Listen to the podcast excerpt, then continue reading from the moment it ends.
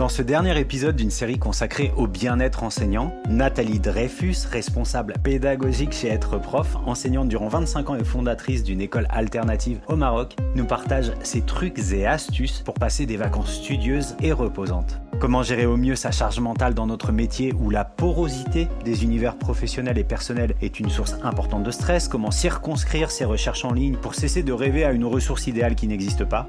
Comment enfin limiter l'hyperconnexion pour optimiser l'usage réflexif du numérique au service de notre pratique professionnelle Ce sont à ces quelques questions que Nathalie et les participants au live Facebook du 23 juillet 2020 apportent quelques éléments de réponse. Je suis Fabien, bienvenue dans ce nouvel épisode d'être prof, le podcast. Alors bonne émission.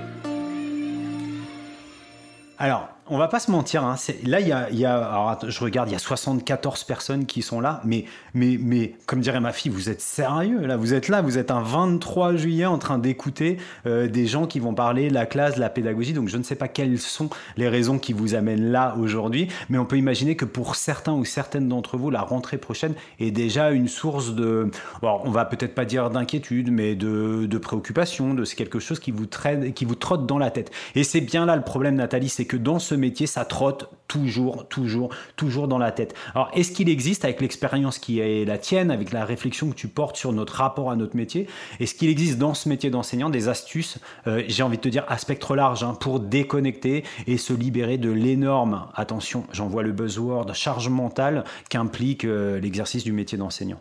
J'avais envie de dire que déjà, ces distracteurs, il faut les identifier. Si on les, si on ne les a pas identifiés, eh bien, on peut, on peut pas, on peut pas travailler dessus. On peut pas combattre une maladie qu'on ne connaît pas. On peut pas, euh, on peut pas euh, euh, combattre les nuisibles dans notre jardin si on les identifie pas. Donc, identifions les distracteurs. Et les distracteurs, pour moi, je les définis comme tout ce qui nous empêche d'être là où on a décidé d'être. C'est un peu barré, je suis désolée. Mais si j'ai décidé d'avoir deux heures de temps avec mes enfants et de faire un jeu de société avec eux, les distracteurs, c'est tout ce qui va m'empêcher d'être là, à cet endroit-là. C'est mon téléphone et les notifications. C'est euh, les pensées qui viennent me traverser euh, sur ma classe et que je ne sais pas quoi faire et du coup je vais suivre parce que j'ai trouvé que c'était une super idée et donc du coup euh, j'ai pas envie de la lâcher, je veux la garder. Qu'est-ce que je fais? Et du coup je suis plus là avec mes enfants. Et à partir du moment où on identifie ce qui nous dérange, ce qui nous empêche d'être là, eh bien, on peut trouver des leviers. Je suis en jeu de société avec mes, mes, enfants et j'ai une idée qui me vient derrière la tête. Ça m'arrive souvent.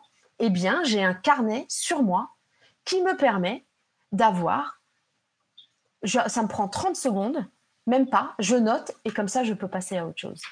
Si je ne l'ai pas, eh bien, ça me reste, là, je l'ai, et, ça reste là, et je suis plus là. Donc, comment je peux faire? Et là, c'est là, c'est là qu'on peut tester les outils. Qu'est-ce que je peux essayer? Je vais chercher. Ah oui, il y a des gens qui ont un petit carnet tout le temps là. Ok. Il y a des gens qui ont un dictaphone. Enfin, peu importe. On trouve son. À partir du moment où on a identifié le levier à actionner, eh bien reste la recherche incroyable de, trucs et astuces. Et c'est pour ça que nos discussions trucs et astuces sont incroyables parce que ah mais ouais toi tu fais comme ça quoi? Et en classe ne vous prévez pas de ça avec vos élèves. Vous, vous savez en classe que euh, vous débordez tout le temps de la séance et que vous vous laissez embarquer sur un autre sujet alors que vous ne voulez pas. C'est ça votre distracteur. Tout seul, vous n'y arrivez pas co-responsabilisez vos élèves et dites à vos élèves, moi, j'y arrive pas. C'est mon truc, je n'y arrive pas. Donc, est-ce qu'il y a une vigie dans la classe qui peut prendre cette mission-là? Dès que je sors du sujet, vous me sortez le carton, vous me dites, maîtresse, peu importe, vous, vous me remettez dans le cadre. Et c'est génial. C'est-à-dire qu'on on, on partage cette responsabilité, on se trouve des outils qui nous déchargent mentalement. Et ça, c'est juste euh, lumineux, quoi. Voilà. Est-ce que, est-ce que j'ai répondu ou pas? Ouais, moi je, moi je pense que tu as, répondu. Je vais encore, je vais encore, alors je vais pas vendre ma cam, mais, mais, mais j'ai tellement envie de partager euh, ça avec vous et de compléter. Euh, moi j'ai découvert euh, deux méthodes organisationnelles qui ont vraiment, vraiment révolutionné ma façon d'envisager mon activité professionnelle, quelle qu'elle soit. C'est le bouquin, j'ai plus le nom, Allen, il me semble, Getting Things Done, la méthode GTD, plus connue sous la méthode GTD, qui reprend un petit peu ce que tu dis hein, sur, la, sur la prise de notes. Puis, euh, et puis Cal Newport, une traduction d'un livre qui s'appelle Deep Work, et dans sa version française, attention, c'est compliqué, ça s'appelle Deep Work, et euh, c'est sur le travail profond versus le travail superficiel. Et c'est quelqu'un qui a beaucoup, beaucoup de travail et qui explique comment euh, le matin, il commence le boulot à 8h et il finit à 17h, et il est très, très efficient dans son travail, pour reprendre un terme que tu nous as, que tu nous as détaillé tout à l'heure. Est-ce que je peux ajouter un truc sur ces distracteurs? Il y, a, une fiche qui est dédiée à ça euh, dans le guide pratique et qui me tient à cœur, c'est euh, c'est ça. C'est ce foutu truc-là. C'est ce foutu téléphone qui, euh, qui nous distrait tout le temps. Et, et, et, quand, quand je vois, par exemple, je vais prendre un exemple très pragmatique sur la page Être prof.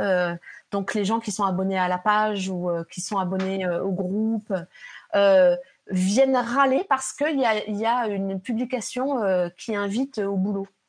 Et là, je me dis, mais les pauvres, enlevez vos notifications. Si vous n'avez pas envie d'être dérangé par quelque chose qui n'est pas dans votre tempo, il y a des enseignants qui sont sur un tempo travail, je ne vais pas les empêcher d'être sur un tempo travail et je ne vais pas les regarder comme des zombies, comme si je suis sur un tempo travail, je ne vais pas regarder ceux qui sont euh, sur euh, un tempo vacances comme des zombies. Chacun son truc. Mais du coup, j'enlève les notifications et je redeviens maître de ce que j'ai envie de recevoir ou de ne pas recevoir. Je trouve qu'on est, euh, on pense être victime de ça. En fait, euh, on n'est pas du tout victime. On est victime de ce qu'on a envie d'être victime. J'avais un chiffre. Est-ce que tu sais qu'on est interrompu toutes les trois minutes? On est distrait toutes les trois minutes et que tu aies répondu ou pas à cette distraction, tu mets plus de 30 secondes à te remettre sur la tâche sur laquelle tu étais. Je ne me suis pas amusée à faire le calcul, mais ça doit faire très très mal. Ouais, parce qu'on sait que le cerveau, c'est très coûteux pour lui de se remettre dans la tâche. Donc, euh, mais je me réserve un petit peu pour la, pour la question d'après. Et juste avant de filer sur cette question, euh, quelques réponses, quelques commentaires. Donc, euh, un grand merci à Camille hein, pour les commentaires. Je disais, mais qu'est-ce que vous faites ici? Donc, on a eu, Nathalie, je ne sais pas si tu les as vus, des, des, retours très, très sympathiques. On a eu un retour sympathique de Camille, on a eu un retour sympathique de Nadia, à qui on souhaite euh, bonne route. Reste bien concentré sur, sur, ton, sur ta route, Nadia, vers l'autoroute du, sur l'autoroute du soleil. J'ai l'impression d'être le mec de, de 107.7 FM, tu sais. Donc, attention aux petit lapin au kilomètre 504 Qu'est-ce que j'ai vu Alex, je suis désolé, j'avais oublié que tu étais prof d'anglais, donc quand j'ai dit Getting Things Done, je pense que tes oreilles ont saigné très très fort. Donc j'espère que tu m'excuseras cette prononciation euh, plutôt version euh, briarde, puisque je suis de ce côté-là de, de, la France. Et puis, alors je sais, je sais plus, je suis désolé, il faut que je remonte. On parlait de bullet journal aussi pour, euh, pour l'organisation, donc je peux pas. Ah, c'est Camille, c'est Camille qui nous parlait de bullet journal, donc je sais pas à l'écran. Moi aussi, j'ai mon bullet journal que j'adore, qui est tout surligné comme ça. J'adore le bullet journal que je combine avec les méthodes GTD et avec, euh, avec le deep work. Euh, tu nous as montré ton, ton comment tu as dit, ton fichu smartphone. Et, euh, et, du coup, il y a quelque chose de très différent entre les enseignants qui nous écoutent aujourd'hui et les jeunes enseignants qui nous écoutent aujourd'hui et l'enseignant, les jeunes enseignants qu'on était, nous, Nathalie, jadis. Euh, c'est que bah, on n'avait pas ça. Nous, on n'enseignait pas trop à, l'heure du numérique pour utiliser une, une, formule galvaudée. Tout au plus, on utilisait un traitement de texte pour préparer euh, nos fiches de prep. Euh, et on, a déjà évoqué dans cette émission les questions d'anticipation et de procrastination. Mais quid pour toi des errances numériques en quête du Graal pédagogique ou de l'hyperconnexion à caractère social, comme ce qui se passe peut-être aujourd'hui? C'est-à-dire que ouais, je suis sur les groupes Facebook pédagogiques, je, je vais de ressources en ressources en ligne parce que je sais que je vais trouver la bonne ressource. Est-ce que c'est une bonne ou une mauvaise chose? Et quelle place ça doit avoir euh, dans les professionnalités enseignantes ce numérique? Alors moi j'aurais envie de dire euh, quelle chance incroyable que d'être enseignant euh, aujourd'hui en termes de, richesse et de, recherche possible.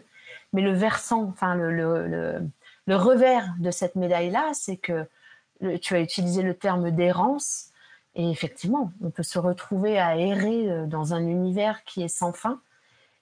Et, à titre personnel, je pense que ce Graal est inatteignable. en fait. Et que la, première des choses serait peut-être euh, d'accepter euh, l'imperfection dans ce que l'on fait. Ça ne veut pas dire qu'on doit se satisfaire du médiocre, mais je pense qu'on doit se, satisfaire de, de l'imperfection. Il y a un chiffre que Grégoire, une connaissance commune, nous, a souvent, c'est que il y a 90% de ce qu'on a à faire, en fait, on peut l'atteindre en une heure alors, je ne sais plus exactement la formule, mais c'est ça. C'est je peux avoir, je peux atteindre 90% de, ce que j'avais envie de faire en une heure, et le 10% restant, je vais mettre deux heures de plus à l'atteindre. Enfin, le chiffre parle de lui-même. Moi perso, je veux bien m'arrêter à 90%. Donc errance, errance numérique. Et encore une fois, moi j'ai l'impression que la question centrale dans, dans, dans ce qui peut nous donner comme ce qu'on peut avoir comme garde-fou à cette errance, c'est à partir du moment où euh, je commence à cliquer, c'est pourquoi je suis là et qu'est-ce que je cherche. Si je cherche à faire une thèse sur euh, euh, l'identification du verbe dans une phrase, oui, je vais aller chercher l'exhaustivité et je vais voir toutes les manières qu'il y a de faire. Si je cherche pour ma classe, avec ce que je suis, une ressource qui me semble pertinente, à partir du moment où je suis tombée sur une ressource qui me, qui me semble suffisamment pertinente, eh bien moi, je m'arrête. Je m'arrête et ça sera ma base pour exercer mon, mon, esprit critique, pour tester et améliorer, mais ça sera ma base. Ma base suffisamment bonne. C'est qui? C'est Winnicott, non Qui parle de suffisamment, qui, qui parle souvent de. Oui, la mère suffisamment bonne. J'adore ce terme parce que c'est suffisant. C'est pas c'est pas se satisfaire de la médiocrité, c'est suffisant comme base. Donc, en tout cas, moi, c'est mon guide intellectuel qui me permet euh, d'éviter trop d'errance. Euh, vous verriez mes favoris. Euh, je, c'est pas tout à fait la, belle, euh, illustration de ce que je suis en train de vous dire. Donc, je me soigne et j'essaye de faire attention. Merci Nat. Plusieurs choses euh, dans le chat. Donc euh, on nous parle de, la méthode Pomodoro et, euh, on, a, on a Nadia qui nous demande quelques explications sur cette méthode Pomodoro. Donc la méthode Pomodoro, alors j'essaye d'expliquer rapidement à Nadia et sous couvert de, des, autres, des autres participants à, à ce live. C'est un petit chronomètre en fait. tu te mets 25 minutes et tu restes hyper focus, complètement déconnecté de tout. Et en fait ces phases d'efficacité de, de 25 minutes, tu les entrecoupes avec 2-3 minutes de respiration où là tu libères ton cerveau et tu repars sur une tâche de 25 minutes. On peut faire varier le chronomètre et, euh, et Tiffen nous disait qu'elle aimait cette méthode euh, qui évite la déconcentration. Moi, j'ai envie de dire de la méthode Pomodoro que c'est une, méthode qui permet de se concentrer d'automate. Voilà. Et, juste pour la petite histoire, le Pomodoro, pourquoi? Parce que l'inventeur de la méthode Pomodoro, eh ben, son minuteur avait une forme de tomate de 25 minutes. Donc c'est pour ça qu'on appelle ça la méthode Pomodoro. Et je, voulais euh, bien sûr euh, faire cœur-cœur avec les mains pour Alex, qui, pour ne pas trop me froisser, a fait une, mis une, citation de José Ortega y Gasset, la génération 98. Effectivement, c'est une grande génération de philosophes et de poètes en Espagne. Donc merci pour cette petite citation qui me renvoie, euh, qui me renvoie à mes études. Intéressant savoir ce qui est suffisant comme base et s'arrêter là, difficile pour les perfectionnistes. Et là, je vous renvoie à, une partie du guide qui est euh, une proposition parmi d'autres, hein, d'identifier euh, ce qui euh, nous conduit, ce qu'on appelle les, les, drivers. C'est vachement intéressant parce que du coup, encore une fois, on identifie le levier et à actionner et c'est assez intéressant. Mais est-ce que Noémie, la perfection du perfectionnisme n'est pas d'être dans la perfection, justement? Donc, euh, donc là, attention, hein, on a parlé de, on a parlé de névrose, on est, on sait s'identifier, on sait ce qui va pas. Donc, euh, quand on est dans, et, je t'en parle de façon d'autant plus libre que je pense que ça peut être un écueil, mais que j'ai appris à identifier chez moi. Et quand je suis dans cette recherche de perfection, et eh ben, il y a justement des petites techniques comme ça qu'on va pouvoir mettre en place pour se dire, ok, travailler avec un chronomètre, ça veut dire que je sais que à tel moment euh, j'arrête là, et c'est pour ça qu'on parlait du pomodoro. Et du coup, bah ce que j'aurais fait à ce moment-là, ce sera le suffisamment bien pour retomber sur, euh, sur ce que tu disais au sujet de Winnicott. Dernière question, on sera un petit peu en retard, mais pas trop. Euh, quels seraient pour toi les conseils pour couper vraiment et pour prendre, j'ai envie de dire, physiquement et psychiquement prendre soin, parce que tu sais à quel point je suis attaché à, à, cette notion de prendre soin physiquement de soi, puis on en a beaucoup parlé ces derniers jours, toi et moi. Par exemple, là, tout de suite, pendant les vacances, pour bien préparer sa rentrée. J'ai l'impression que finalement la possibilité, euh, c'est lié hein, le physique et, le psychique. J'ai l'impression, avec euh, du coup l'expérience qu'on a eue euh, au niveau professionnel en, interne, là l'expérience que je fais, c'est que ce qui va moi me permettre de vraiment me reposer, c'est qu'il n'y ait aucune charge mentale et qu'il n'y ait rien qui soit comme ça en suspens et euh, où je me dise mince, je devrais être là et je suis là. Voilà. Et donc du coup, il me semble que si je décide de couper une semaine, eh bien, avant de couper cette semaine, euh, je dois être en capacité de mettre par écrit, s'il le faut, les idées que je reprendrai la, semaine d'après. Euh, je dois être en capacité de me dire si j'ai un mail en suspens, il y a quelqu'un qui attend une réponse, eh bien, je dois le faire parce que de toute manière, sinon, ça va me parasiter pendant toute la semaine. Donc d'essayer que sur cette semaine ou ces 15 jours, enfin sur ce temps que vous avez sacralisé, qui est le repos de votre corps et de votre âme, eh bien qu'il n'y ait rien en suspens et de vous faire euh, une peut-être euh, euh, soit soit une petite phrase et dire stop, ça j'y ai pensé, c'est ok. Et si vous avez bien sûr des petites idées. Ce petit carnet, moi, je trouve qu'il est vraiment génial. C'est, je sais que je peux aller le noter. Et ça, après, je me le sors de, la tête. Je sais, je me fais confiance. Je sais que quand je vais revenir, je, me remettrai dans, dans, dans, dans ces, dans ces chaussons-là. Merci Nat. Alors avant que je te pose la dernière question, j'invite euh, tous les participants, tous les membres, j'ai envie de dire, de cette discussion, parce qu'on a vraiment, vraiment partagé les choses là pendant une heure, c'était un régal, à nous mettre un petit commentaire euh, dans le chat. Vous avez aimé, pas aimé, il y a des choses qui vous ont piqué, il y en a d'autres qui vous ont révolté, d'autres qui vous ont enthousiasmé. Bah, N'hésitez pas à nous faire un tout petit retour, c'est hyper précieux pour nous. J'allais te dire... Euh, Nathalie, comment est-ce qu'on peut poursuivre cette discussion au-delà du chat et au-delà du live dans euh, tout ce dispositif Cap Rentrée 2020 qui est proposé euh, par, euh, par Être Prof? Alors, j'aurais envie de dire euh, de façon euh, synchrone, c'est sur le groupe Facebook qui, euh, qui du coup est très en lien avec des discussions qui se font au jour le jour.